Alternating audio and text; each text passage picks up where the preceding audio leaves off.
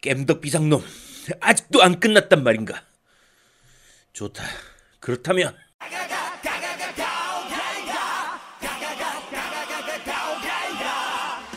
전국의 모바일 게임 덕후들과 함께 나라고 있습니다. 모바일 게임 덕배상 제26화 새로운 삼국지 쌍삼국지 편을 시작합니다.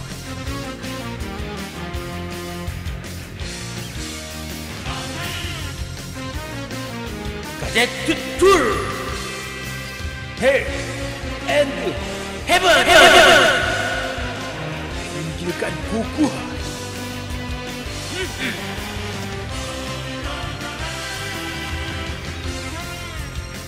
비타! 우와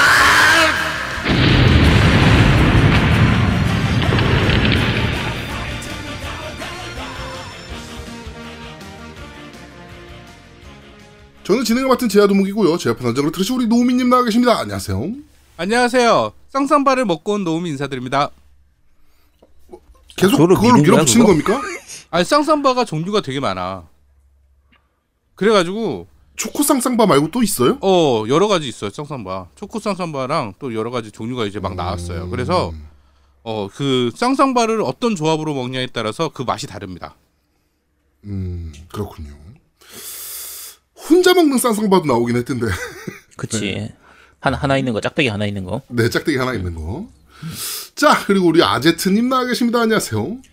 네 안녕하세요 쌍삼국지를 하면서 새로 삼국지를 읽고 있는 아제트입니다 아, 저랑 똑같네요. 저도 지금 삼국지 새로 읽고 있거든요.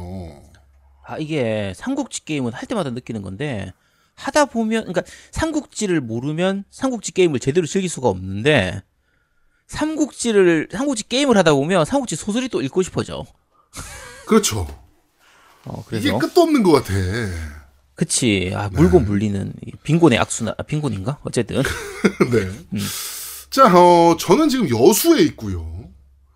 어, 휴가를 와서 노트북까지 챙겨 들고 와가지고 지금 방 한 켠에 음, 밥 먹다 말고 올라와가지고 지금 방 한 켠에 이제 대충 노트북과 마이크를 세팅해놓고 지금 녹음을 진행하고 있습니다.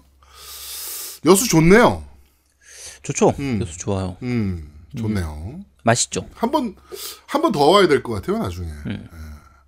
펜션도 여수- 굉장히 마음에 들고, 예. 여수가 그쪽에 회 그 이제 거북선 옆쪽으로 해가지고 관광 관광 단지 먹자 골목 이런 식으로 구성된 네, 뭐, 거기에 네.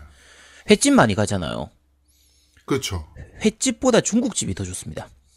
아, 다 그 얘기 하더라고. 네, 거기 중국집이 정말 맛있는 집들이 예, 많아서 짬뽕이랑, 네, 예. 근데 제가 그. 다이어트를 하고 있지 않습니까? 네, 면을 못 먹어요. 짜, 그래서- 짬뽕 밥 먹어 짬뽕 밥. 그래가지고 다들 중국집에서 그 이제 짜장면이나 아, 짬뽕을 되게 많이 추천을 하는데 네, 그걸 먹을 수가 없는 거야 제가. 아 마음 아프네요. 아, 뭐 제가 대신 먹어드리죠 뭐. 음, 알겠습니다.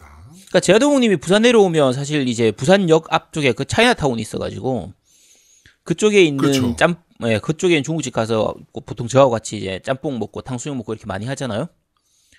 근데 네. 그쪽은 좀 중국 스타일의 짬뽕이라고 해야 되나? 어쨌든 우리 입맛에는 맞을 수도 있고 안 맞을 수도 있는데 음, 여수 쪽에 있는 그쪽은 해산물이 진짜 많이 들어가가지고 그렇죠. 진짜 누가 먹어도 다 맛있는 호불호가 없이 그냥 다 좋아할 만한 그런 짬뽕들이라 음, 아 가고 싶다. 그냥 엔간한 중국집 가도 다 맛있다 고 그러더라고.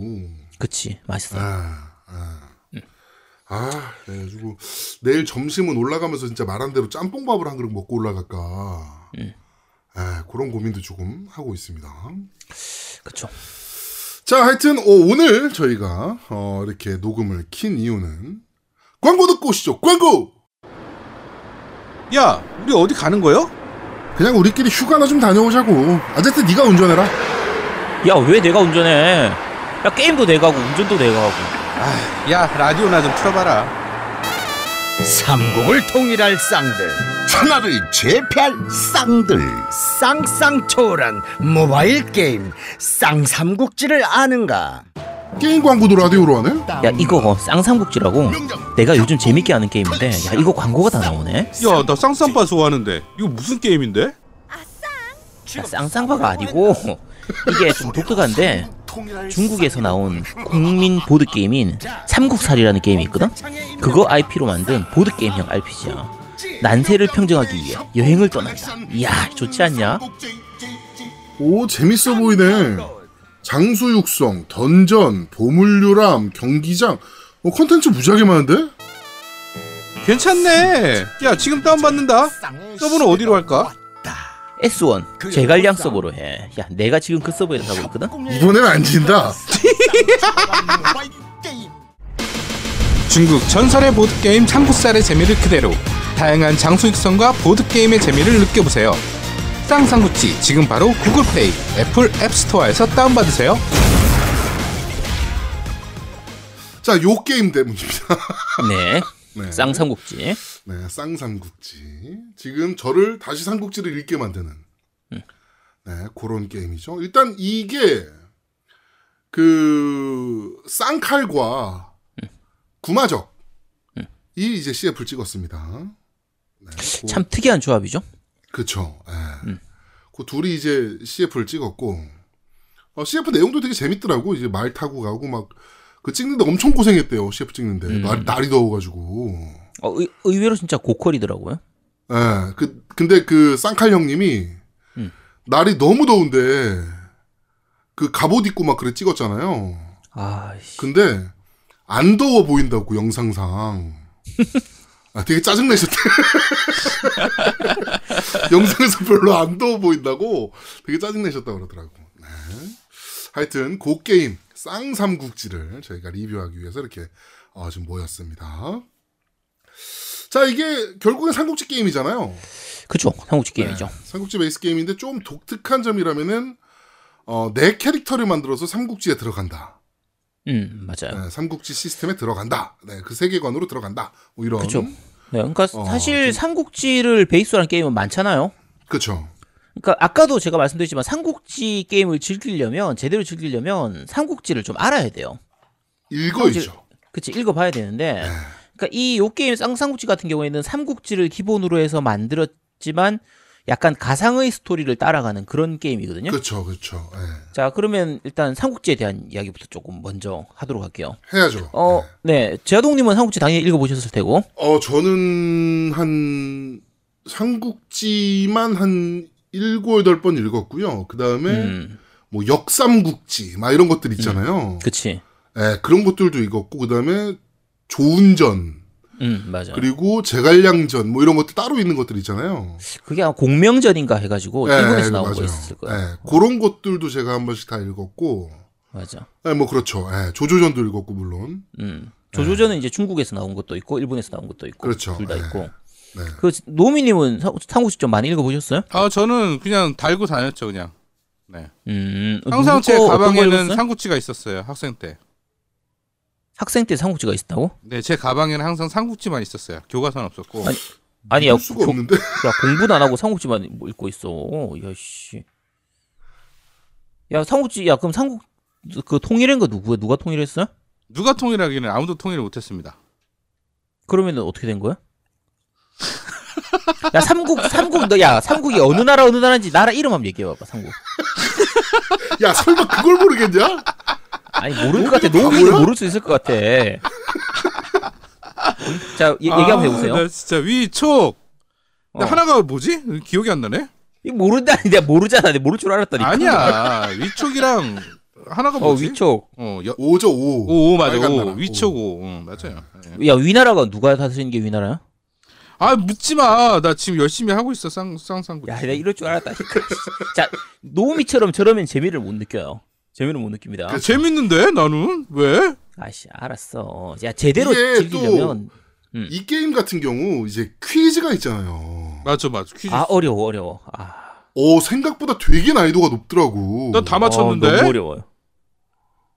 야 그걸 다 어떻게 다 맞췄다고? 맞춰? 아니 야 옆에 컴퓨터 켜놓고 해보면 되는데. 야 그거 조사해도 안 나오는 거 되게 많아. 뭐 난 인터넷으로 검색해도 나오는 안 거. 나오던데. 어, 나는 되게 많이 많아. 안 해서 그런가? 나는 그러니까 요 게임 내에서만 좀 나오는 개발사가 음. 어, 개발사가 되게 준비를 많이 했구나라는 게 거기서 좀 느껴지더라고. 그쵸. 어. 그러니까 뭐 가벼운 문제 이런 게 아니라 의외로 되게 좀 어려운 문제들 많고 그리고 이제 게임 내에서 나오는 캐릭터들이 하는 그런 것들도 있기 때문에 검색해봤자 안 나오는 것도 많아요. 어, 그렇죠. 어쨌든 예, 상- 쌍삼국지 자체에서 그런 뭐 이제 실제 삼국지에서 역사와 관련된 문제들도 많이 나오고 해서 삼국지 내용을 네. 좀 알면 더 재밌습니다. 그렇습니다. 자, 삼국지에 대한 얘기 잠깐만 좀 먼저 할게요. 어, 삼국지가 우리가 원래 정산이 뭐 야산이 이렇게 뭐 얘기를 하긴 하는데 실제 네. 우리가 알고 있는 그 대부분의 삼국지 내용이 실제 역사가 아닌 경우가 많죠. 그러니까 뭐 거의 예를 들면- 거의 페이크가 많죠. 그렇죠. 그러니까 실제 역사가 있긴 한데 삼국지가 있긴 한데 어 우리가 알고 있는 건 대부분 이제 삼국지 연이죠. 그러니까 원래 네. 삼국지의 시기가 자 노미님한테 여쭤볼게요. 실제 삼국지 시기가 서기 몇 년부터 몇 년 정도까지인지 혹시 아세요? 그걸 어떻게 알아? 서기 2000년대겠지. 야, 씨, 삼국지 말고 삼국지 실제 역사가 대략 몇 년도쯤이냐고. 모르지 이거 자, 어떻게 저, 알아? 자, 그쵸, 맞아요. 서기 한 170년, 180년부터 해가지고 한 100년 정도의 기간. 그게 이제 삼국 삼국 시대거든요. 야, 그거 저걸 네. 어떻게 알아? 근데 아니 이거 다 게임 한 사람들은 다 알아요.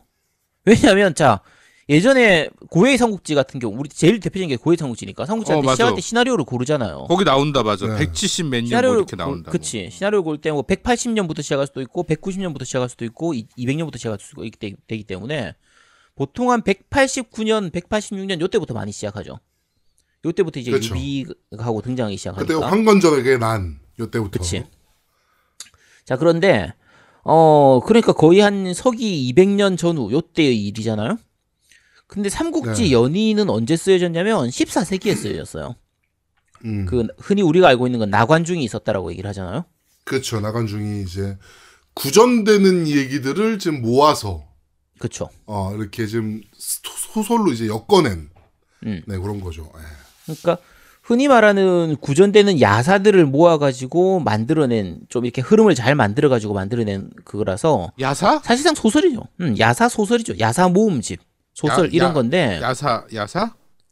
아니 그 야사 말고 아, 그 야사가 아니고 그래 그런 누가 건 뭐래? 어, 나- 그 다시 한번 물어본 거잖아 야사. 음. 자, 음. 자, 어쨌든 그런데 이게 워낙 잘 만들어져 있다 보니까 사실 이게 혹시 정사가 아닌가 이렇게 느껴질 정도거든요. 정사? 그렇죠.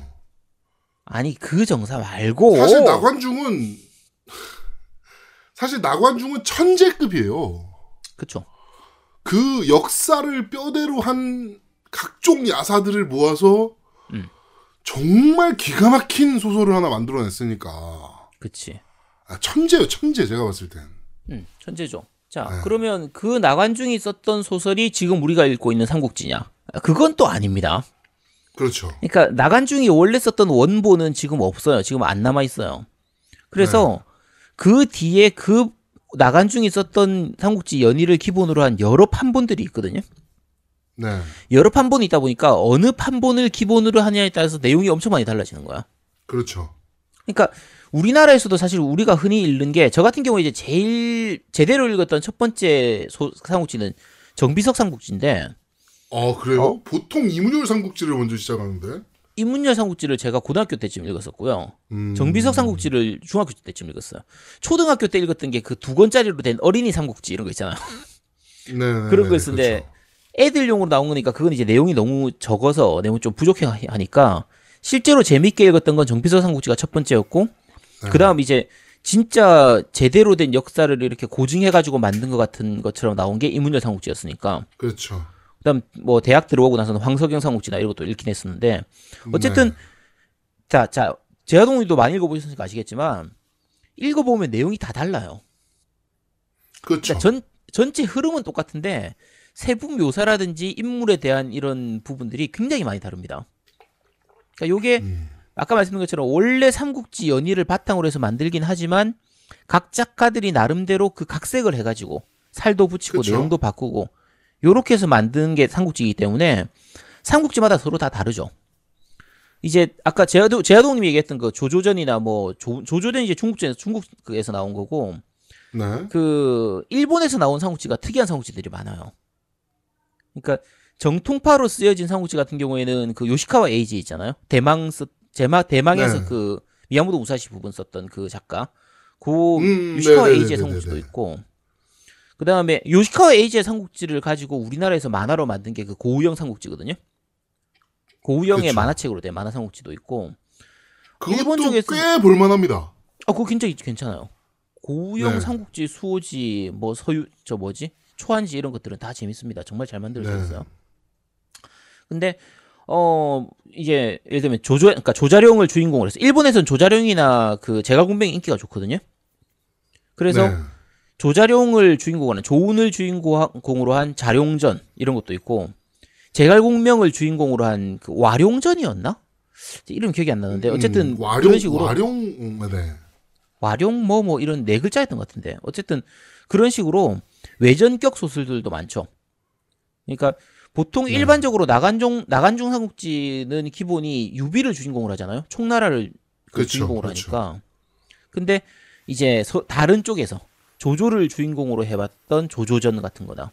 아까 말씀드린 것처럼 조운이나 제갈공명을 주인공으로 한 다른 삼국지들도 많이 있거든요. 네. 어, 각각이 다 조금씩 조금씩 다른 부분들이고, 만화도 많죠. 만화 같은 경우에도 우리가 흔히 알고 있는 창천항로, 네. 나름대로 삼국지를 재해석했던 창천항로 같은 경우도 있고, 그게 삼국지 마지막에 기본으로 작가가 죽죠, 실제로. 그 중반에 죽어요. 그러니까 네. 작가 우리나라 사람이었던 것 같은데 어쨌든 그 그러니까 제일교포였던 걸로 기억하는데 이제 작가 중간쯤에 주- 작가가 죽는 바람에 내용이 좀 약간 이상하게 가긴 하는데 어쨌든 명작이죠 네, 정말 잘 그냥 흐, 흐지부지 엔딩 봐버렸죠. 그쵸. 뒤에 가서는 좀 힘이 빠지는 좀 그런 거였는데, 그 다음에 시작할 때는 삼국지로 시작했는데, 갑자기 산으로 가버린 그 용랑전 같은 그런 만화도 있잖아요. 그렇죠. 근데, 자, 이런 식의 그 작품들이 사실 이제 보통 부를 때 대체 역사 작품이라고 불러요. 그러니까 실제 음. 역사를 베이스로 하되, 거기에 대해서 조금 이렇게 약간 작가가 뭔가 이런 거 좀 추가하고 내용을 좀 바꾸고 해가지고 만든 게 대체 역사 작품인데, 네. 어, 대표적인 게 이제 최근에 제가 읽고 있는 게 그 삼국지 같은 꿈을 꾸다라는 작품이 있거든요. 음. 그, 그 환타지입니다. 거의. 거의 환타지인데, 네. 어, 만화나 게임 쪽으로 가면 대체 역사 작품은 정말 많죠. 그러니까, 뭐, 고해의 삼국지 같은 경우에는 이제 시뮬레이션 RPG지만, 그러니까 그 시뮬레이션이지만, 연걸전 시리즈라든지, 뭐, 조조전, 공명전, 이런 것들도 있었고, 그렇죠. 아예 삼국지 주인공들을 미소년으로 만든 모의 작품인 연희무쌍 같은 그런 작품도 있었고, 아, 그렇죠. 모바일로 나온 것도 많이 있었어요. 모바일로 나온 것도 많이 있는데, 어, 자, 이렇게 게임이나 만화에서 삼국지를 소재로 많이 만드는 이유가 있죠. 자, 노민이 왜 삼국지를 소재로 이렇게 게임을 많이 만들까요? 인기가 많으니까. 그치. 인기가 많고 재밌으니까. 이 삼국지 원본이 워낙 재밌잖아요. 그래서 뭘 만들어도 재- 뭘 만들어도 재밌는 건 아닌데 웬만하면 재밌어요. 삼국지를 소재로 하면. 애지간하면 재밌어요, 솔직히. 그치. 원본 자체가 워낙 재밌으니까. 그러니까 삼국지 스토리 자체가 아까 말했던 위촉오 그 세 나라 이 조조하고 유비, 손권 이쪽의 그 세 나라가 서로 싸우는 내용인데 그 안에서 진짜 많은 사건들이 일어나고 정말 많은 등장 인물들이 등장해가지고 서로 그렇죠. 뭐 돕기도 하고 싸우기도 하고 계략도 나- 나오고 음모의 전략의 진짜 전쟁에 진짜 많은 사건들이 일어나니까 그 한 장면 한 장면이 다 재밌어요, 사실. 그럼요. 자, 그러면 오늘 얘기할 이 쌍삼국지는 어떤가 하면 아, 방금 말씀드린 것처럼 대체 역사를 기본으로 해요. 그러니까 실제 삼국지 역사를 베이스로 하긴 하는데 오리지널 캐릭터, 내가 주인공인 캐릭터를 만들어서 그 삼국지의 흐름을 따라서 스토리가 전개가 되는 거예요. 어떻게 보면 약간 용랑전이랑도 약간 결을 같이 할 수도 있겠네요. 어, 비슷하다고 볼 수도 있죠. 예, 용랑전도 어차피 그 어떤 한 명이 그 뭐야 수학 여행 가다가 비행기에서 이렇게 획 해가지고 타임 타고서 예, 삼국시대로 떨어지는 얘기잖아요. 그쵸. 그런 내용이죠. 네. 그러니까 어 삼국지의 세계에 던져져 가지고 그 삼국지의 역, 실제 역사 인물들하고 서로 이렇게 대화도 하고 그 전쟁도 같이 하고 싸우기도 하고 모험을 해 나가는 그런 내용이다 보니까 어 삼국지 네. 내용을 알면 정말 재밌습니다. 네. 근데 단점이 바꿔서 말하면 삼국지 내용을 모르면 사실 그 부분을 다 이해하기가 조금 힘든 부분이 있어요. 요건 약간 아쉬운 그렇죠. 부분인데. 여기서 왜 얘가 이런 얘기를 하는지 그치. 뭐 이런 것들이 딱딱 포인트 되는 대사들이 분명히 있는데 음. 이제 그런 것들을 좀 어, 명확 명쾌하게 알기가 좀 어렵죠. 안 읽어봤다면. 음, 그러니까 사실 이게 스토리 라인이 굉장히 빨리 진행돼요. 그래서 삼국지를 좋아하는 분들은 정말 재밌게 볼 수 있는 게 이게 지리하게 끌고 이런 게 없이 진짜 중요한 장면들만 빨리빨리 진행이 되거든요. 그러니까 그렇죠. 여포하고 초선하고 이 동탁의 그 삼각관계 부분에 대한 내용이라든지 뭐 조조하고 진궁의 그런 사건이라든지 이런 부분들이 굉장히 많이 나타나는데 어 이걸 뭐 스토리를 너무 길게 말하면은 지루해지잖아. 노우미 같은 네. 분들이 게임을 하면 게임 하다가 잔단 말이야. 그러면 안 그렇죠. 되잖아요. 이- 그러다 보니까 좀 약간 스토리 진행이 빨리빨리 진행되는데 빨리빨리 왜냐면 이게 삼국지 내용이 너무 방대해서 이- 이걸 세세하게 다 설명하다가는 소설이 돼버려요 그냥. 그래서 음. 사건들을 굉장히 하이라이트로 짧게 짧게 축약해가지고 이렇게 보여주는데 삼국지를 아는 분들이 보면 정말 잘 구성되어 있습니다 이게. 그러니까 실제 소설을 한번 이제 하이라이트로 한번 쭉 보는 듯한 느낌이 드는 것처럼 꽤 잘 구성되어 있거든요 그- 거기다가 이제 실제 역사만 하면 안 되잖아 아까 말한 것처럼 오리지널 캐릭터가 들어가니까 요 오리지널 캐릭터가 실제 역사에서 어떻게 녹아 들어가 있는지를 보는 것도 꽤 재밌는 부분이 돼요 네. 그래서 어 스토리 부분은 꽤 잘 만들어져 있습니다. 스토리가 나름대로 잘 꼬아놔서 넣- 놓은 부분도 있고 실제 삼국지 내용 부분도 들어가 있고 거기에서 변형시킨 부분들도 있다 보니까 어 그래서 제가 삼국지를 다시 읽고 싶은 거예요. 아 보다 보면 저- 가만있어. 음. 저 같은 경우는 퀴즈 때문에 다시 읽기 시작했어요. 솔직히. 아 그러니까- 근데 아 여기서 얘가 누구였지? 뭐 이런 거 있잖아요. 음, 음. 예, 뭐, 뭐 예를 들면 뭐 도틀단 뭐뭐 뭐 뭐 미 아름다운 도틀단 뭐뭐 뭐는 누구인가? 음. 이게 여몽인지 감령인지 너무 헷갈리는 거야. 그치. 예, 둘 다 어차피 해적 출신이라. 음. 근데 그거는 이제 게임 하다 보면 또 알 수 있는 부분이 있는데 그렇죠, 그렇죠. 어, 저것도 있어요. 저, 뭐야, 저거, 저거, 저거. 명언 같은 거 있잖아요. 명대사. 네, 명대사 같은 거 하나 딱 얹어주고 나선, 이건 누가 한 말인가, 이런 거. 예를 들면 그런 거 있어요. 그렇죠. 그, 선한 일을 행할 땐, 아무리 작다고 해서 그 작다고 해서 안 하지 말고, 악한 일을 할 때는 그게 작다고 해서 행하지 마라. 그러니까 사소한 거라고 해서 악한 음. 일도 하고 뭐 큰 일, 그러니까 사- 착한 일은 사소한 거라고 안 하고 그런 거 하지 말고 아무리 작은 거라도 착한 일은 하고 악한 일은 하지 마라. 이렇게 말하는 사람이 있거든요. 자, 지- 노미님 네. 누굴까요? 유비. 어, 어떻게 알았어? 야, 너 어떻게 알았어? 참. 아유. 야, 씨, 너, 너 어떻게 한 거야, 너 진짜, 씨. 나 그거 다 검색해가지고 겨우 알았는데. 내가 착한 말했지. 얘기잖아. 아, 착한 일이니까. 내 와, 가방에 이게- 항상 교과서는 없고 삼국지만 있었다고. 어? 와, 이게 천재인데. 야, 이거 보통 사지 선다로 해도 알기 힘든데, 이걸 그냥 주관식으로 바로 알았단 말이야? 와, 이 천재네. 자, 이런 식의 문제들이 나와요. 근데 요런 문제들이 꽤 재미, 꽤 깊이 있는 부분까지 나옵니다. 그래서 음. 삼국지가 땡겨요. 이걸 하다, 이걸 하다 보면. 그러니까요. 어, 자, 그 스토리는 꽤 잘 돼 있는 편이고요. 어, 게임 일단 기본 흐름은 어, 이제 기- 장수들을 모아서 그러니까 TCG 게임에 가깝죠. 그러니까 캐릭터를 모으는 게임입니다. 캐릭터 수집형 RPG죠, 사실은. 예. 그쵸. 캐릭터를 수집하는 건데 일반적인 다른 게임들 뭐 삼국지를 배경으로 그 스토리를 하지 않은 것 같으면 그냥 일반적인 캐릭터들이니까 뭐 내가 누굴 어떻게 모아야 될지 잘 이렇게 감이 안 오잖아요. 근데 우린 삼국지는 기본적으로 알잖아. 그렇죠. 자, 삼국지 하면 누구를 모아야겠어? 초선. 유관장이지. 초선이지. 유비, 관우. 아, 초선도 모으면 좋아. 초선도 괜찮아. 그러니까 유비, 관우, 장비, 여포 뭐 이런 당연히 걔들 모아야 될 거 아니야. 그렇지. 걔들이 당연히 좋아요. 그러니까 자 일단 기본적으로 우리가 그걸 알고 시작할 수가 있는 거예요. 누가 좋은지 누가 나쁜지. 그러니까 그렇지.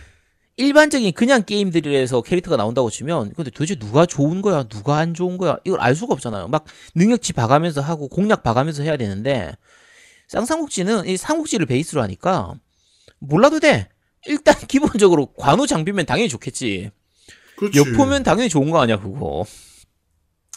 예를 들면은 조조 쪽인 것 같다. 그럼 뭐 하우돈이나 장합, 장료 얘들 당연히 좋겠지. 그렇지 그러니까- 무조건이지. 그쵸. 그러니까 좀 뭐, 오나라다. 그러면 뭐, 송권, 손책, 주유, 뭐, 얘, 걔들이 당연히 좋겠지. 육손 이런 애들이 좋을 거 아니야. 뭐 그죠? 육손 뭐 이런 애들. 음. 그러니까, 그런 부분들 때문에 굉장히 친숙하게 먼저 일단 접- 접근을 할 수가 있어요. 그렇죠. 자. 그래서 게임 같은 경우에는 기본적으로 파티가 6명 파티거든요. 네.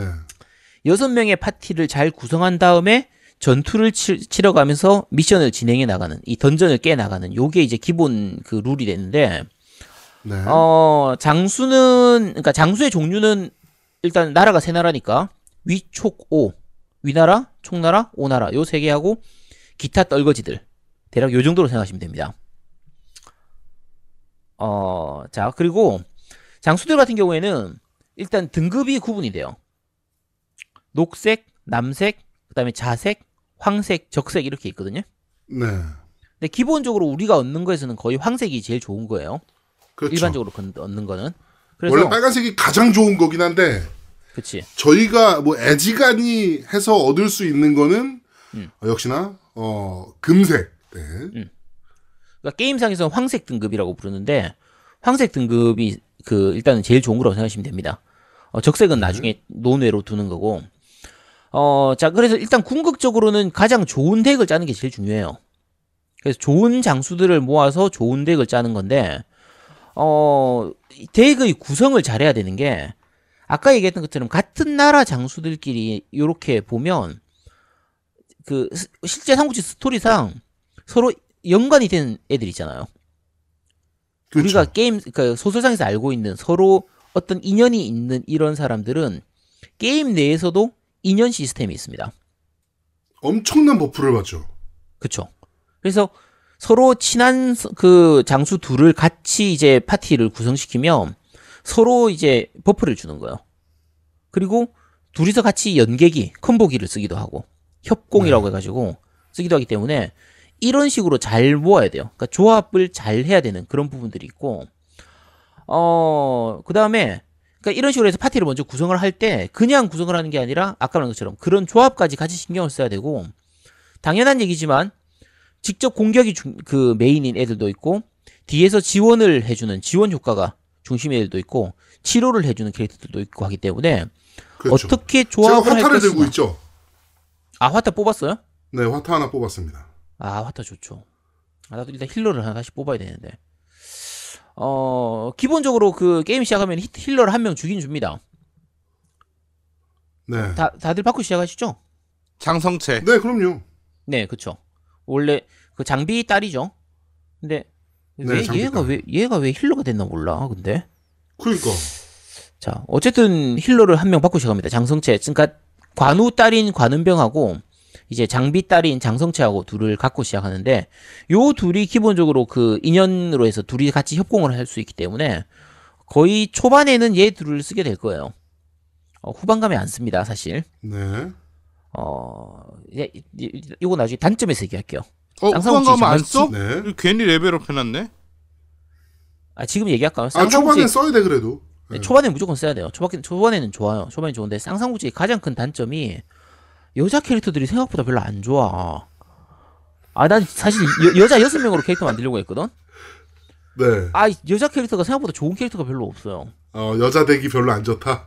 어, 난 여, 여섯 여자 여섯 명 덱을 짜, 짜려고 했는데 아, 그 덱이 안 네. 꾸려져. 씨. 자, 어쨌든 요렇게 덱을 잘 짜야 됩니다. 덱을 먼저 잘 짜고 그 다음에 장수들을 성장을 시켜야 되죠. 어, 네. 성장시키는 건 뭐 우리가 일반적인 RPG니까 요 게임 이것도 RPG라서 기본적으로는 이제 경험치를 높여가지고 레벨업을 하는 건데 약간 네. 특이한 게 전투를 통해서는 그 주인공이라고 해야 되나 영주라고 해야 되나 어쨌든 내 본 캐릭터 그러니까 나의 레벨은 올릴 수 있는데 경험치는 올릴 수 있는데 전투에 참가하더라도 각 장수들이 경험치를 올라가진 않습니다. 경험치 장수들의 경험치는 이제 먹여서 도핑을 해가지고 그렇죠. 술 먹여서 술.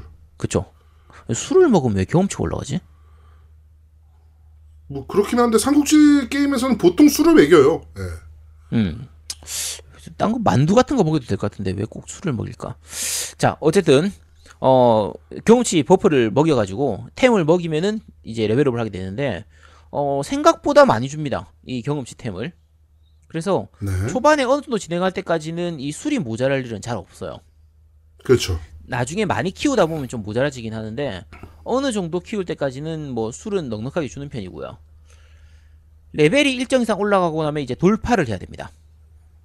네. 그 캐릭터 이제 그러니까 캐릭터가 성장하는 요소가 여러 가지가 있어요. 근데 일단 캐릭터 자체를 키우는 건 제일 기본은 이제 레벨업을 시키는 요 레벨을 올리는 거고 그 다음은 이제 돌파라고 하는 게 있는데 돌파할 때는 일정 이상의 레벨이 된 상태에서 돌파단이라고 하는 템이 필요해요. 그래서 네. 요 구슬. 템을 네 구슬 같은 게 있는데 환약 같은 그게 되겠죠. 어쨌든 요 구슬을 네. 일정 이상 소비를 해가지고 일정 이상 소비해서 돌파를 하게 되면 일반 일반적으로 레벨 올라갈 때보다 훨씬 많은 경, 승령 그 능력치가 올라가게 돼요. 그래서 이런 식으로 돌파를 하게 되는 거고요. 어, 요 돌파 부분에서 되게 중요한 게 아까 장수들이 등급을 나눈다고 했잖아요. 녹색, 남색, 자색, 네. 황색, 적색. 그렇죠. 낮은 등급의 애들은 돌파를 몇 번 못 해요. 음. 그래서 사실상 그 장수는 거의 황색으로만 꾸려야 됩니다. 황색 그렇죠, 예. 유니트로는 거의 쓰기가 힘들어요. 뒤에 가면. 그래서 그냥 황색 이상으로 쓴다라고 생각을 하시면 되고요. 네. 주인공만 빼고 주인공은 이제 열애고 그리고 어. 결정적으로 이게 황색이 황색 장수가 야 그럼 현질 많이 해야 되는 거 아니야? 뭐 보통 이런 생각 많이 하실 텐데 생각보다 많이 얻어요. 그 황색 얻을 수 있는. 방법이 되게 많아요. 예. 네, 황색 장수를 막 퍼줍니다. 퍼줘. 네. 그러니까 어, 물론 이제 장- 제가 원하는 장수가 잘 안 나와서 그렇지. 음. 네. 잘 나오는 편이에요, 황색은. 황색 장수는 일단 기본적으로 많이 주기도 하고요. 자, 이 게임 같은 경우에는 장수를 얻을 수 있는 방법이 여러 가지가 있어요. 그러니까 네. 어, 보통 우리가 dungeon이라고 하는 그러니까 이제 일반 스토리 미션 상에서 그 스테이지를 깰 때마다 랜덤하게 그 스테이지에서 주는 장수가 정해져 있거든요. 그래서 일정 음. 확률로 조각들. 그쵸. 일정 확률로 그 조각을 모아서 조각 그러니까 스테이지를 깼을 때 조각을 얻고 그 조각들을 모아 가지고 10개 모으면은 이제 캐릭터를 소환을 할 수가 있거든요. 그래서 네. 그 조각을 모아 가지고 그 장수를 소환해서 내 걸로 만들 수도 있고요. 어, 정말 좋은 시스템이 이 군단 시스템이에요. 그러니까 아, 길드인데 최고예요. 네. 이 게임은 길드를 무조건 들여야 됩니다. 왜냐하면 어 길드를 가입한 다음에 길드원한테 내가 원하는 조각을 요청할 수가 있어요. 그렇죠. 자 그러면 길드원 중에 누군가가 저한테 그 이제 각자 이제 물론 이제 횟수는 정해져 있는데 횟수는 제한돼 있지만 원하는 조각을 누군가한테 줄 수가 있습니다. 네. 자 누군가한테 준다라고 하면 내가 가진 걸 주는 것처럼 느껴지잖아요. 내가 네. 없어도 줄 수가 있어요, 그냥. 그렇죠. 무료 무료로 주기가 있어. 무료로 주기. 무료로 주는 거예요. 그러니까 그리고 유료로 주는 것도 내 걸 주는 게 아니고요. 그냥 내가 가진 금화를 이용해서 주는 건데 서로 네. 지금 제아동님하고 저하고는 이제 서로 주고받고를 많이 했거든요. 그렇죠. 근데 보통 좋은 장수의 그 조각 같은 경우에는 조각 하나당 50골드 정도가 필요해요. 네. 자- 상점에 뜨더라도 50골드 정도를 줘야 되는데 이 아까 서로 지원해 주는 걸로 할 때는 유료로 주더라도 하나당 10골드나 20골드밖에 안 들어요. 10, 아까 그렇죠. 10골드일 거예요 아마 기본적으로. 그래서 훨씬 저렴한 가격에 상대방한테 줄 수가 있기 때문에 이제 상대방한테 베푸는 마음으로 주는 건데 어쨌든 그렇게 줄 수가 네. 있기 때문에 시간은 조금 오래 걸리지만 어쨌든 뭐 별다른 현질하거나 그런 거 없이도 이 그 길드 시스템을 잘 이용하면 군단 시스템을 잘 이용하면은 내가 원하는 장수는 충분히 얻을 수가 있게 돼요. 네. 그래서 그래서 그리고 기본적으로 이제 장수 뽑기를 하잖아요. 보통 우리가 가차 뽑는다고 해서 이제 뽑, 뽑기를 하는데 뽑기를 그렇죠. 할때 일정 횟수 이상마다 이제 확정적으로 황수 장수가 주, 그 떨어지거든 나오, 나오거든요. 굉장히 자주 네. 나옵니다. 엄청 자주 나와요. 아마 뽑기 20번 하면 그 중에 한 번은 나오나 아마 그럴 거예요, 이게. 근데 저- 정말 자주 나옵니다. 네. 그 뽑기 하는데 비싼 것도 아니야. 뭐 이게 게임 스토리 진행하다 보면은 골드를 그러니까 이제 이- 그 이제 게임상에서 이제 금화 이렇게 부르게 되는데 그게 이제 캐시템 네. 같은 거거든요. 근데 그 캐시를 굉장히 많이 줘요. 막 퍼줍니다 말 그대로. 뭐, 뭐 하면 주고, 뭐 하면 주고, 스테이지 게임은 주고, 막. 그러니까 1일 1쾌만 해도 그만으로 왕창 얻을 수가 있고 스테이지 게임엔 또 왕창 주고 뭐 이벤트 한다고 주고 뭐 한다고 주고 뭐 한다고 주고 해서 아, 이 회사 돈 뭘로 돈 버나 몰라 이렇게 막 퍼져가지고 근데 어쨌든 아까 말씀드린 것처럼 여러 가지 경로로 그 장수를 얻을 수 있기 때문에 내가 빨리 좋은 장수를 빨리 많이 모으고 빨리 키우고 싶다라는 욕심이 있으면 현질을 많이 하시면 되고 네. 그렇지 않으면 그냥 천천히 나는 내가 원하는 장수 천천히 모아가겠다 하면 현질을 많이 안 해도 진짜 좋은 장수들을 내가 원하는 장수들은 충분히 다 얻을 수 있습니다. 어느 정도만 하시면 네. 그치? 그러니까 그 그러니까 최소만 해도 꽤 많이 얻을 수가 있게 돼요. 그 어쨌든 여러 가지 네. 부분들이 있어서 물론 이제 아까 말씀한 것처럼 빨리 키우고 많이 키우고 무조건 나는 arena에서 1등 해야 되겠어. 경기장에서 나는 그 top class까지 올라가야겠어. 그러면 이제 현질 많이 들어가야 되는데 그냥 내이 그쵸. 삼국지는 기본적으로 그런 거예요. 이 쌍삼국지의 궁극적인 목표는요. 내가 원하는 장수들로 내가 원하는 deck을 구성하는 이게 궁극적인 목표입니다. 그렇죠. 그래서 그게 그걸- 재미예요. 그게 재미. 그게 재미예요. 그러니까 내가 원하는 장수들로 제 deck을 만든 다음에 이 장수들을 키워 나가는 이게 그래서 스토리를 진행하는 이게 재밌는 거거든요. 네. 어, 자, 그, 그러면 아까 말씀한 것처럼 캐릭터를 성장시키는 거는 기본적으로 level up 하는 부분, 그다음에 일정 이상 레벨을 올린 다음에 돌파를 하는 부분, 이 부분하고 명장책이라고 하는 게 있어요. 처음에 이게 명장책이 나 네. 뭔지 몰랐었어.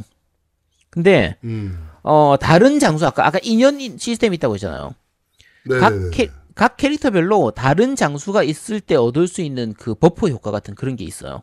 그 요거는 같이 deck을 구성을 하지 않더라도 이제 그 파티 일단 내가 그 장수를 얻기만 하면 인연을 이제 쌓을 수 있는 그런 부분들이 있거든요.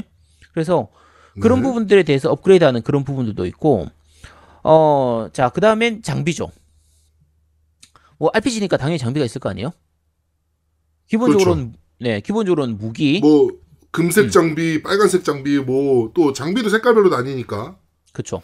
보라색 장비, 네. 파란색 장비 이런 식으로 장비가 나뉘는데 어 이제 장비 같은 경우에도 기본적으로 이제 머리 머리에 쓰는 투구, 그다음에 내가 쓰는 무기, 그리고 당연하지만 갑옷, 신발 이런 식으로 이제 여러 가지 장비들이 있어요.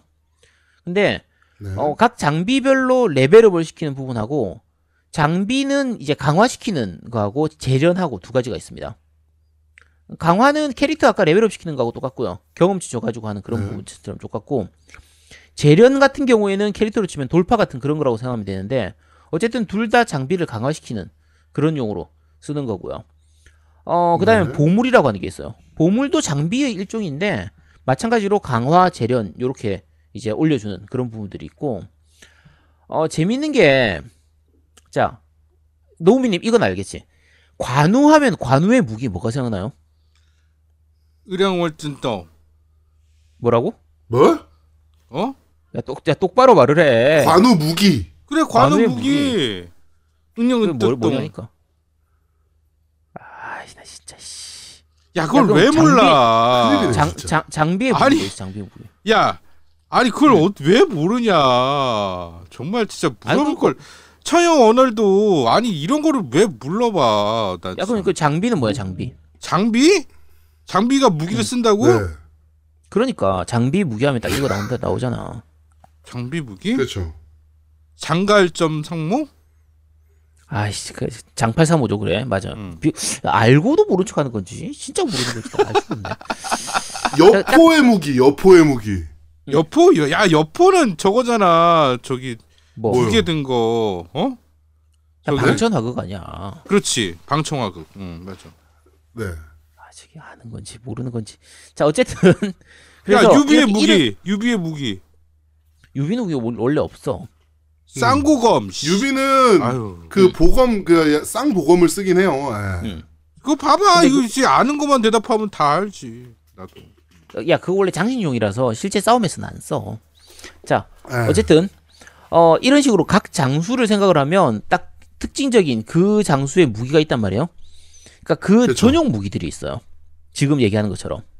네. 그래서 그 유명한 장수들 유, 그런 장수들 같은 경우에는 신병이라고 해가지고 그 각 캐릭터별 전용 무기를 하면 그것만으로도 buff를 얻게 되는 게 있어요.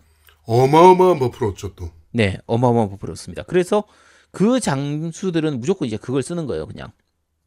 근데 어 그래서 이름 있는 장, 장수, named 장수, 진짜 좋은 장수들 같은 경우에는 이제 그런 걸 키우는 것도 그걸 이제 진급시키게 되거든요. 신병을 이제 진급시키게 되는데 이런 부분들도 네. 이제 좀 신경을 써줘야 되는 그런 부분들이고요. 그러니까 여러 가지로 아까 말씀 것처럼 그이 쌍삼국지의 기본 목적은 내가 원하는 장수들을 모아서 deck을 구성한 다음에 그 캐릭터들을 뭐 무기도 이제 키우고 그 다음에 이제 아까 말했던 보물이라든지 이런 것들도 강화시키고 재련시키고 어 돌파시키고 이런 식으로 해서 성장시켜 나가는 요게 기본적인 재미가 돼요.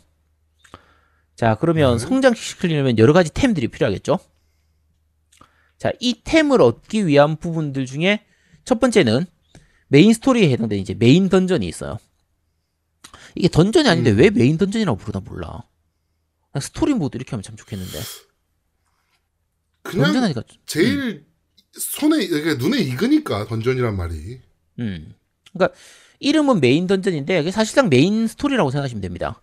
그래서 어 main story로 진행되는 게 main dungeon 요거고요. 그 다음에 sub story에 해당되는 게 명장 dungeon이라는 게 있어요. 요 명장 dungeon도 재밌습니다. 요 명장 dungeon은 예를 들면 초선전 첫 번째 단계 초선전, 그 다음에 하진전, 화웅, 그 다음이 순욱, 장각 이런 식으로 해서 약간 side story라고 생각하면 돼요. 초선을 주인공으로 해서 보여주는 외전격인 스토리가 진행이 되거든요. 요것도 꽤 네네네네. 재밌습니다. 그래서 음. 이제 명- 그걸 이제 명장 dungeon이라고 하는 이 외전 스토리, side story mode가 있고요. 그리고 유람 모드라는 게 또 있어요. 유람 모드는 이제 음. 주사위 말판 이게 부루마블 할때 쓰는 그런 것처럼.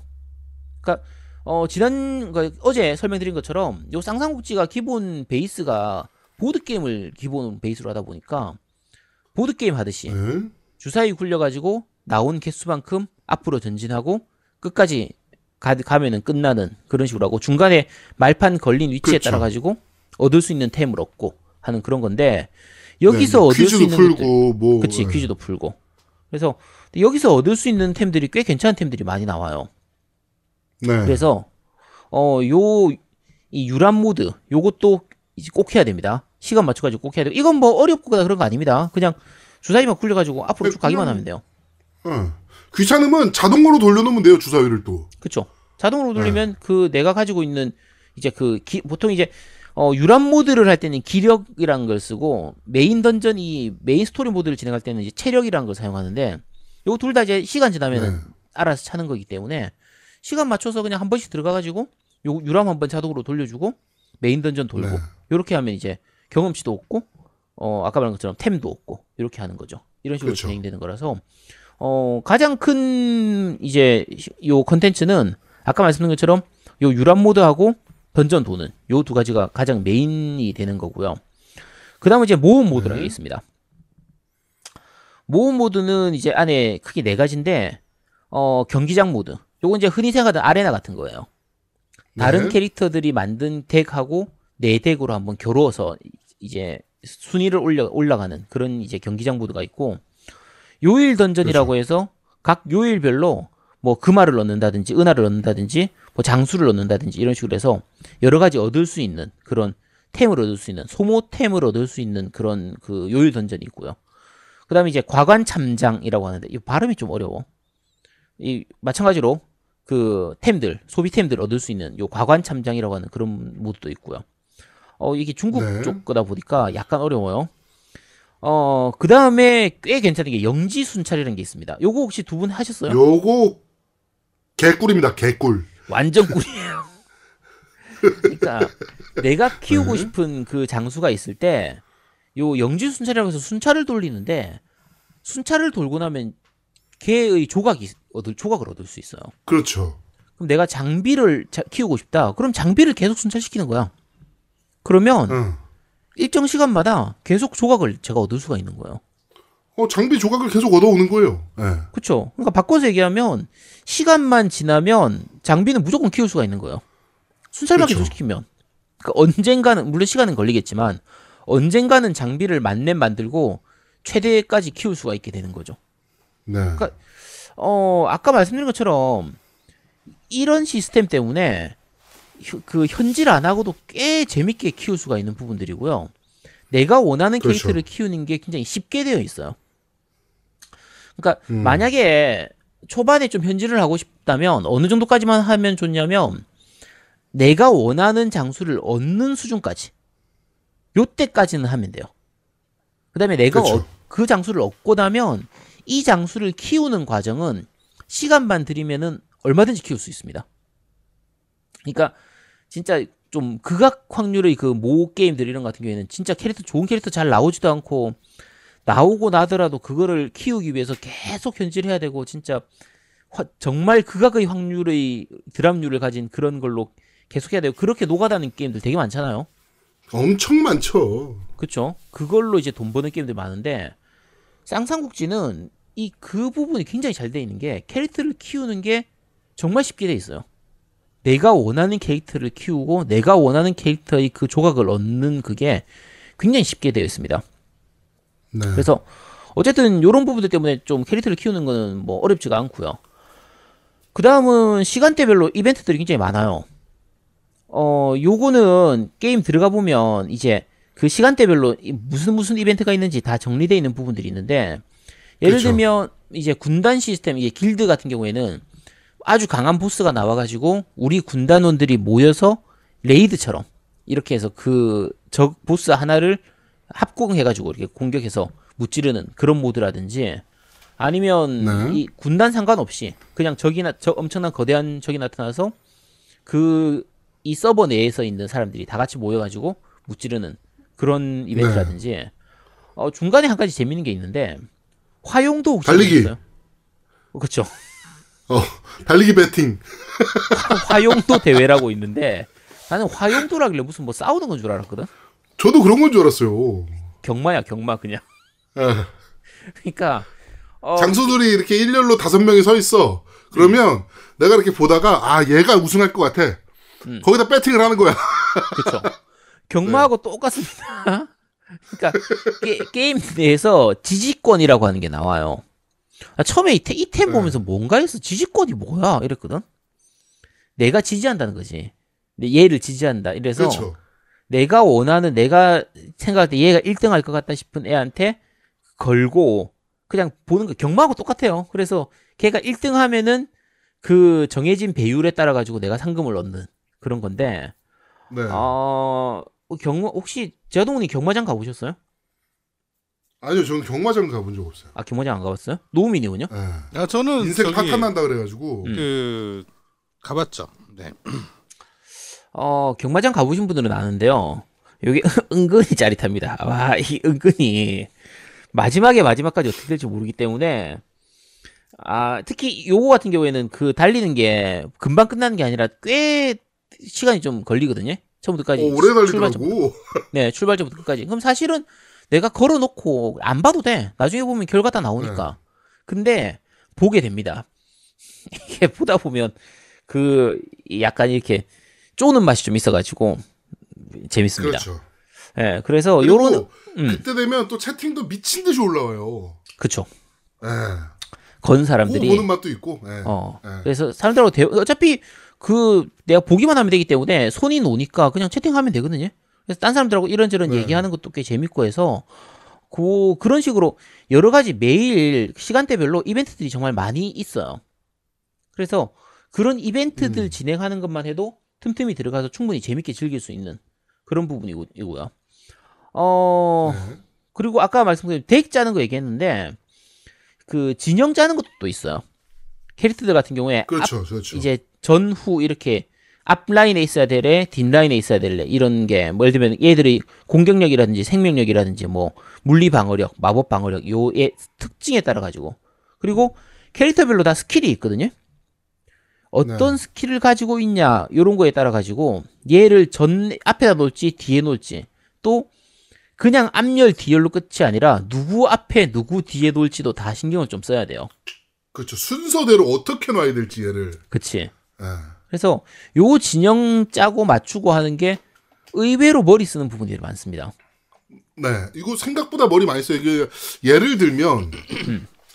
저는 이제 그 서서를 네, 그 후열 중간에 뒀었거든요. 네, 네, 근데 한 스테이지에서 음. 후열 중간만 찔러 죽이는 새끼가 있었어. 맞아요. 그걸 봐야 돼. 아 진짜 빡치더라고. 그래가지고 몇 번을 실패하고 음.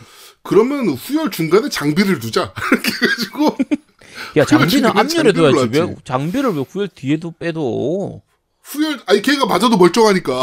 야, 이 장판파 몰라? 장판파 앞에 서야지. 딱 버티고 서야 될거 아니야. 알지 장판파도 장비가. 알고 보면 후열이에요. 아이씨. 자, 어쨌든 어 요게 어, 뭐 지금 노, 그 제아동님이 되게 재밌는 그 중요한 얘기를 했는데 적의 보스의 스킬에 따라 가지고 적 보스가 예를 들면 앞열 3명을 공격하는 그 스킬을 가진 보스가 있을 수도 있고요. 네. 그다음에 찌르는 창 공격을 하면 앞열하고 뒤열을 동시에 공격하는 이런 스킬을 가진 경우 그 보스도 있고 아니면 그 네. 앞열은 놔두고 뒤열에 후열에 있는 놈만 공격하는 이런 보스도 있단 말이에요. 그러니까 그렇죠, 그렇죠. 적의 보스가 가진 스킬이 어떤 거냐에 따라 가지고 거기에 맞춰서 내 진영을 바꿔줘야 돼요. 네. 덱 구성도 약간 좀 바꿔줘야 되고 진영도 바꿔줘야 되고 이런 부분들이 있기 때문에 이게 은근히 공격 공략하는 맛이 있습니다. 그러니까 내 모든 적에게 똑같은 덱을 가지고 똑같은 진영으로 싸우 그러면 안 됩니다. 네. 상대에 맞춰 가지고 내 공격이나 덱이나 무기 이런 것들을 조금씩 바꿔줘야 되는 부분이 있다 보니까 그런 그렇죠. 부분들에서는 파고드는 재미가 꽤 있는 편입니다. 머리가 좀 써야 돼요. 그러니까. 음. 어, 그런 부분들이 있고요. 어, 일정 레벨 이상 올라가면 이제 광산에 들어가는 부분도 있고, 네. 네. 두분 아직 광산까지는 안 갔죠? 아, 저 광산 캐고 있어요. 아, 광산 캐고 있어요? 그러니까 광산 들어가면 이제 중국 전체 지도가 다 나오죠. 우리 흔히 삼국지에서 네, 흔히 그렇죠. 보는 그, 상, 그 전체 지도가 나와서 그거에 맞춰가지고 이제 금화 캐는 그런 것도 해야 되고요. 그래서 네. 어, 여러 가지 부분에서 실제 삼국지의 요소들이나 그 재미 부분들을 꽤 많이 잘 가져온 편이에요. 음. 자, 이렇게 잘 가져왔지만, 우리가 또 이제 사람이 눈높이란 게 있잖아요. 그렇죠. 그래픽이, 그래픽이 구리면 안 돼. 아이, 그럼. 그 기본이지. 이 사실 좀 보는 재미가 있어야 될 거 아니에요. 그렇죠. 자, 노우미님, 이거 상, 쌍삼국지 그래픽 어떤 것 같아요? 음 깔끔해요. 난 괜찮은 것 같아. 제가 하고 있는 게 지금 최신 폰이 노트 10이거든요. 노트 10 플러스 네. 이걸로 하는데 음. 나는 괜찮은 것 같은데. 이게 생각보다 진짜 그래픽이 좋은 편입니다. 이거 혹시 스샷으로만 보신 분들은 그냥 별거 아닌 2D 그래픽이네, 별거 아니네 라고 생각하실 수 있는데 실제로 게임 화면을 보면요. 캐릭터들 움직임이 굉장히 부드러워요. 그러니까 움직임이 좀 살아있어요. 그러니까 2D인데, 와, 개노가 다 쳤겠다, 막 이런 생각이 드는 게, 그치? 심, 관우 같은 경우는 수염이 움직이고요. 음. 그다음에 손가락이 이렇게 수염을 만지는 손가락이 움직여요. 음. 예, 그런 식으로, 그, 그러니까, 아, 진짜 개노가 다 했겠다, 이거 그래픽 찍는데. 그치? 그러니까 어, 그런 생각이 좀 들더라고. 음. 보통 말하는 이제 라이브 2D 방식을 쓰는 건데 라이브 네. 2D를 할 때 얘를 몇 조각으로 나누고 어디 어디를 나누냐에 따라서 이제 이 움직임이 얼마나 자연스러우냐 아니냐가 달라지잖아요. 근데 이거는 그렇죠. 몸 전체나 팔 움직임, 머리카락 하나하나 움직임 이런 것들이 굉장히 자연스러워요. 그래서 음. 2D라는 느낌이 잘 안 들 정도로 그냥 애니메이션 보는 것처럼 되게 부드러운 편이고 그렇죠. 예, 엄청 부드러워요. 그쵸. 이렇게 부드럽다 보니까 전투 장면을 보는 재미가 좀 있어요. 그러니까 네. 어, 이 쌍쌍우치 같은 경우에는 기본적으로 전투가 자동 전투입니다. 아예 자동 전투예요. 그러니까 다른 게임들 같은 경우에는 이제 내가 수동도 할 수 있고 자동도 할 수 있고 이런 경우가 많잖아요. 근데 쌍쌍우치는 네. 기본적으로 완전 자동입니다. 아예 내가 덱을 구성해 놓으면 캐릭터들이 그냥 알아서 싸우는 거예요. 그러면 내가 그냥 보고만 있어야 되는데, 아이 캐릭터 볼 게 별로 없으면은 재미가 없잖아요. 요거는 네, 그렇죠. 네, 싸우는 장면을 보는 재미가 있어요. 그리고 전투가 그렇게 지리하게 안 이어집니다. 어, 보통 게임들 같은 경우에 이제 뭐, 보- 하나의 스테이지가 1라운드, 2라운드, 3라운드 해가지고 뭐 이렇게 1페이지, 2페이지, 3페이지 이런 식으로 해서 세 번 전투하고 이렇게 해서 좀, 한 전투가 좀 오래 걸리는 경우도 많은데, 쌍삼국지는 네. 그냥 한- 단판 승부예요. 적 보이는 거 딱 한 번 싸우고 끝이거든요. 네. 그래서 어 스피- 굉장히 스피디하게 진행되고 아까 말씀드린 것처럼 그 스피디하게 진행되는 그 전투 그 장면을 굉장히 괜찮은 좀 스킬을 쓰는 연- 연출이라든지 그런 것들도 굉장히 좀 잘 돼 있는 편이고 캐릭터들의 움직임이나 애니메이션들이 정말 좋은 편이기 때문에 어, 전투를 보는 재미도 꽤 쏠쏠한 편이에요. 괜찮은 편이라 그렇죠. 어 전투를 내가 오토적 그러니까 이- 그 제가 그 지난번에 다른 분들도 말씀드렸지만 야, 오토를 하니까 재미가 없지 않냐 어, 그런 느낌 전혀 없습니다. 요거는 시뮬레이션으로 내가 그 아까 말씀드린 덱을 구성해 가지고 적과 싸우는 이걸 보는 거기 때문에 시뮬레이션 게임을 한다라는 느낌으로 하면 굉장히 재밌게 즐길 수가 있어요. 어, 이게 음. 제목이 쌍삼국지인 이유가 아까 얘기했던 그 그러니까 pair를 맞추는 그러니까 뭐 예를 들면 관우 장비 음. 그다음에 뭐 저기 뭐죠 하후연 하후돈 음. 뭐 이런 식으로 이게 pair를 그, 그 여- 인연이 있는 장수들로 이제 pair를 맞추는 게 되게 중요한데 이제 그 pair를 맞춘 장수들이 이제 그 더블 공격이 나가요. 그러니까 쌍을 맞춘 공격이 이제 나가는데 그렇죠. 거기에 대한 연출이나 이펙트도 굉장히 화려하고, 음. 예, 그거 보는 맛도 나름 쏠쏠합니다. 그렇죠. 네. 그러니까 어 그 아까 인연을 맞추는 거나 지금 협공을 하는 그게 누구하고 맞추면 되는지를 우리가 그냥 모를 수가 있잖아요. 그쵸. 캐릭터 누르면 다 나옵니다. 음, 누가 비어 있는지. 장비를 그치. 누르면 관우가 비어 있어. 음. 그러니까 누구하고 맞추면은 그 협공을 할 수 있는지라든지 그런 부분들이 다, 다, 자 그냥 사실 우리가 보면 알죠. 장비 하면 누구하고 협공하겠어? 당연히 관우잖아요. 그치. 이런 거는 당연히 알 수 있는데 이거 외에도 아까 말씀드린 인연으로 해서 buff를 받을 수 있는 게 누구하고 하면 되는지 부분들이 그냥 눌러보면 캐릭터 눌러보면 다 나와요. 네. 장료 같은 경우에는 이제 장합하고 같이 할 수 있거든요. 장료 장합 조합이 정말 좋습니다. 네. 공손찬 같은 경우에는 이거 요게 약간 의외인데 공손찬이 누구하고 협공할 수 있을 것 같아요? 원래대로라면은 조자룡이죠. 어, 네, 근데 아니죠. 네. 협공 가, 가우하고 있었어요. 가우. 가우가, 왜, 왜, 아. 왜, 왜 쉽잖아? 근데, 네, 어쨌든, 그렇게 조합이 되어 있습니다. 네. 그러니까 네. 여러 가지로 이렇게 같이 조합을 맞출 수 있는 그런 부분들이 그냥 눌러보면 캐릭터 상에서 다 설명을 해주기 때문에, 그러니까 다, 네. 그 나와 있기 때문에, 그 내가 좋아하는 캐릭터가 있다. 내가 얘, 이 캐릭터를 키우고 싶다라고 하면, 자, 이 쌍삼국지라고 했잖아요? 네. 쌍으로 페어가 맞는 그 캐릭터까지 같이 끼우는 게 좋아요. 네, 그렇죠. 그래서 요거는 공략이라든지 공식 카페에 가보시면 이제 자세한 정보들 같은 거 다 볼 수 있긴 한데 보면 대부분 캐릭터 어떤 장수가 좋나요 할 때 이렇게 쌍으로 얘기를 해줍니다. 누구 누구를 키우세요 이렇게. 아까 말씀드린 것처럼 음, 이제 장합하고 장료를 키우세요. 장합 장료 조합이 좋아요. 관우 장비 조합이 좋아요. 이런 식으로 조합을 맞춰서 얘기를 해주거든요. 그리고 인연으로 해서 서로 엮이는 부분이 있다 보니까 가능하면 같은 나라 애들을 모으는 게 좋죠. 얘들이 인연일 확률이 그렇죠. 높으니까. 그래서 이런 부분들에 맞춰서 조합을 구성하고 짜고 하는 그런 부분들이 말씀드린 것처럼 상당히 쏠쏠한 재미가 있는 그런 게임이에요, 이게. 네. 음, 제아드몽님은 캐릭터 좀 많이 조합 좀 많이 맞췄어요?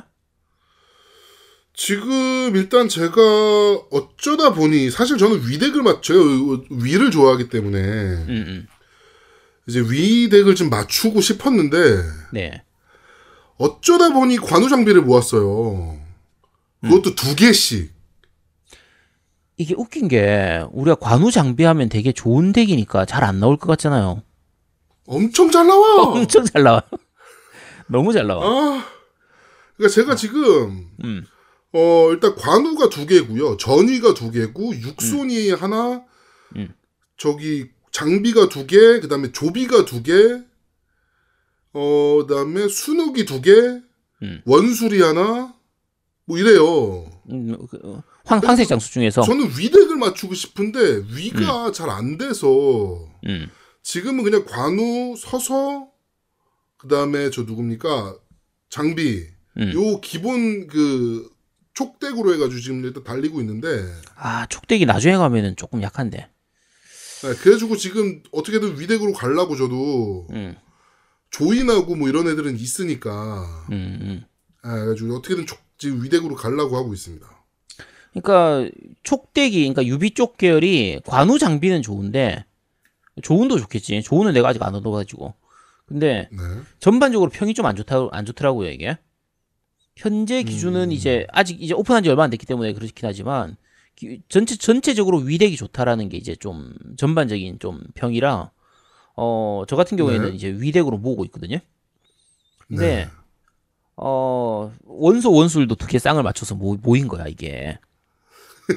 원소 원술도 또 괜찮거든, 이게. 원소 원술이 네. 서로 이제 쌍이에요. 서로 쌍이 되는데 서로 사이 더럽게 안 좋은데 실제로는. 실제 사이 안 좋은데 이 게임상에서는 원소 원술이 pair라서 근데 원소 네. 원술 쌍도 되게 좋게 평가가 돼요. 그래서 내가 아, 음. 이제 얘들을 키워야 되나? 지금 이것도 고민인데 어쨌든 이런 식으로 쌍 맞춰가지고 키우는 이게 정말 쏠쏠한 재미입니다.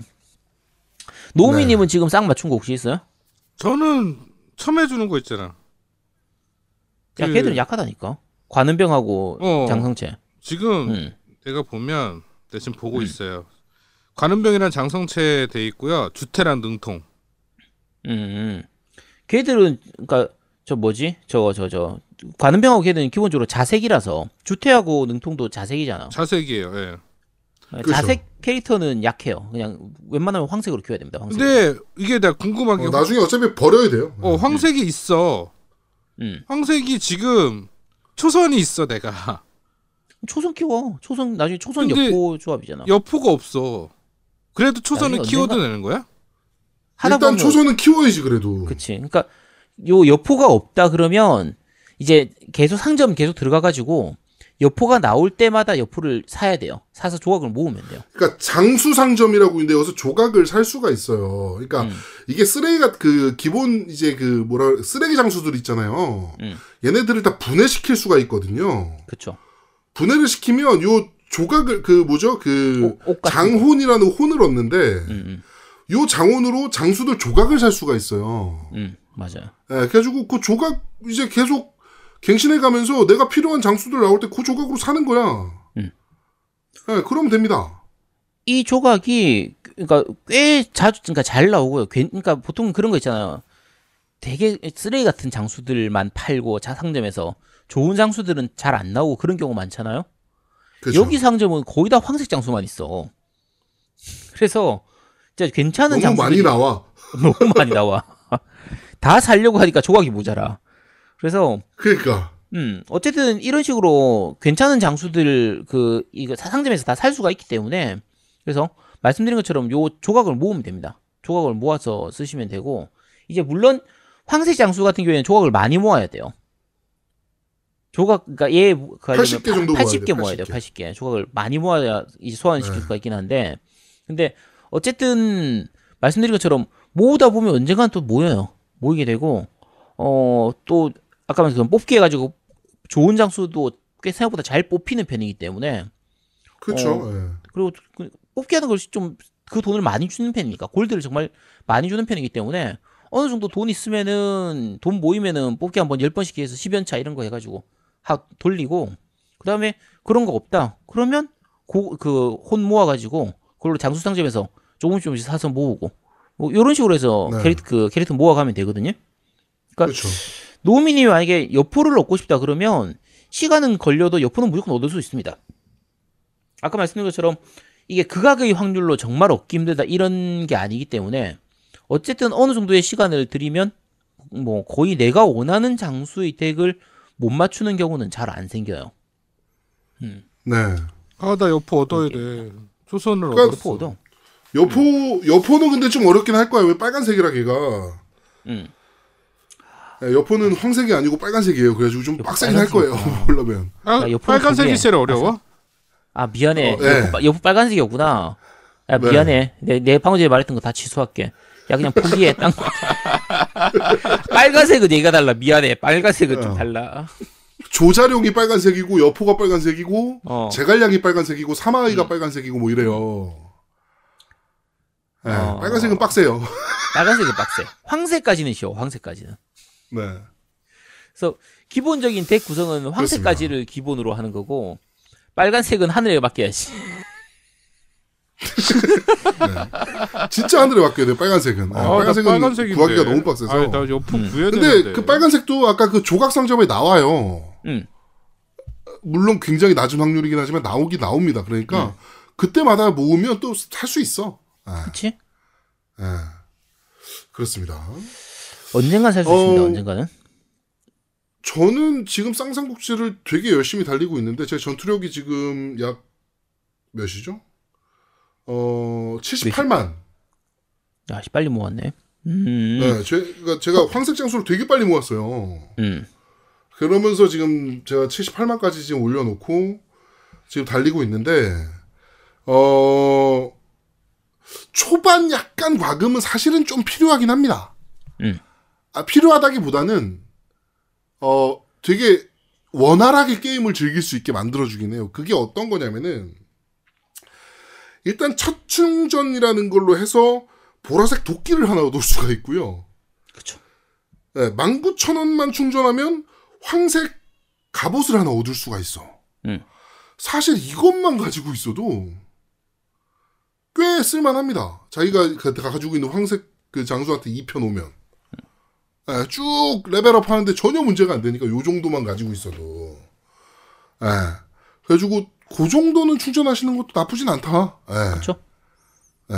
아니 뭐 사실 근데 무과금으로 한 난 무과금밖에 안 한다라고 하시는 분들도 아까도 얘기했지만 그 골드를 계속적으로 얻을 수 있는 이벤트들이 계속 생기고 그다음에 이 게임 같은 경우는 공식 카페를 꼭 가입하셔야 되는 게 공식 카페의 운영자들이 자주 뿌립니다 쿠폰들을. 그쵸. 정말 예. 자주 뿌립니다. 예. 그러니까 그런 쿠폰들을 계속 입력하셔가지고 어 그런 그 골드나 나- 아니면 나한테 필요한 뭐 저 뭐죠 무슨 저 무슨 단이야 그거 저거 할 때 쓰는 거. 돌, 돌파단 이런 거. 어, 돌파단이나 이런 것들을 음. 많이 얻으실 수 있으니까 공지나 이런 것들을 꾸, 꾸준히 읽어보시면서 거기에 나오는 쿠폰들을 다 입력하시는 게 되게 중요합니다. 음. 네. 그리고 어, 게임 셔틀이나 금수저 같은 데에서 또 쿠폰을 받아다가 쓰시는 것도 굉장히 중요한 포인트가 될 수 있고요. 초반에 원활하게 게임하실 수 있습니다. 그 정도만 가지고도. 뭐, 뭔가 막간을 이용한 광고가 나온 것 같은데. 아니 실제로 그렇잖아요. 예. 맞아요. 저도 저도 그걸로 받았으니까. 네. 그두 군데서는- 금수저에서 네. 쿠폰 받아가지고 쓰고 있어요. 저도. 네, 그 두 군데서 나오는 쿠폰이 서로 달라가지고 그래서 쓰면 네. 됩니다. 음. 네. 자, 어, 오늘은 새로운 삼국지에 대한 이야기, 쌍삼국지에 대해서 한번 리뷰해드렸습니다. 저희가 지금 아제트랑 저희랑 노움이랑 해가지고 S1 제갈량 서버에 게임, 아, 요거 단점이 하나 있어. 뭐 그 겜덕비상 군단을 하나 만들었어요. 그쵸. 근데 군단 찾기가 좀 어려워. 아 맞아. 그건 좀 불편하더라. 어, 어, 어. 그건 좀 어려워. 근데 세 명 들어있는 군단이 있어요. 지금 겜덕비상이라는 거기 찾아서 들어오시면 됩니다. 네. 어, 거기 들어오시면 저희가 뭐 여러 가지 드리기도 하고 뭐 저 뭐죠? 뭐 조각들 장수 조각들도 막 도움 드릴 수 있고 그다음에 어 뭐 충전해 가지고 돈도 드릴 수 있고 막 그래요. 음. 예, 그러니까 그런 것들 꼭 오셔가지고 이용하셨으면 좋겠습니다.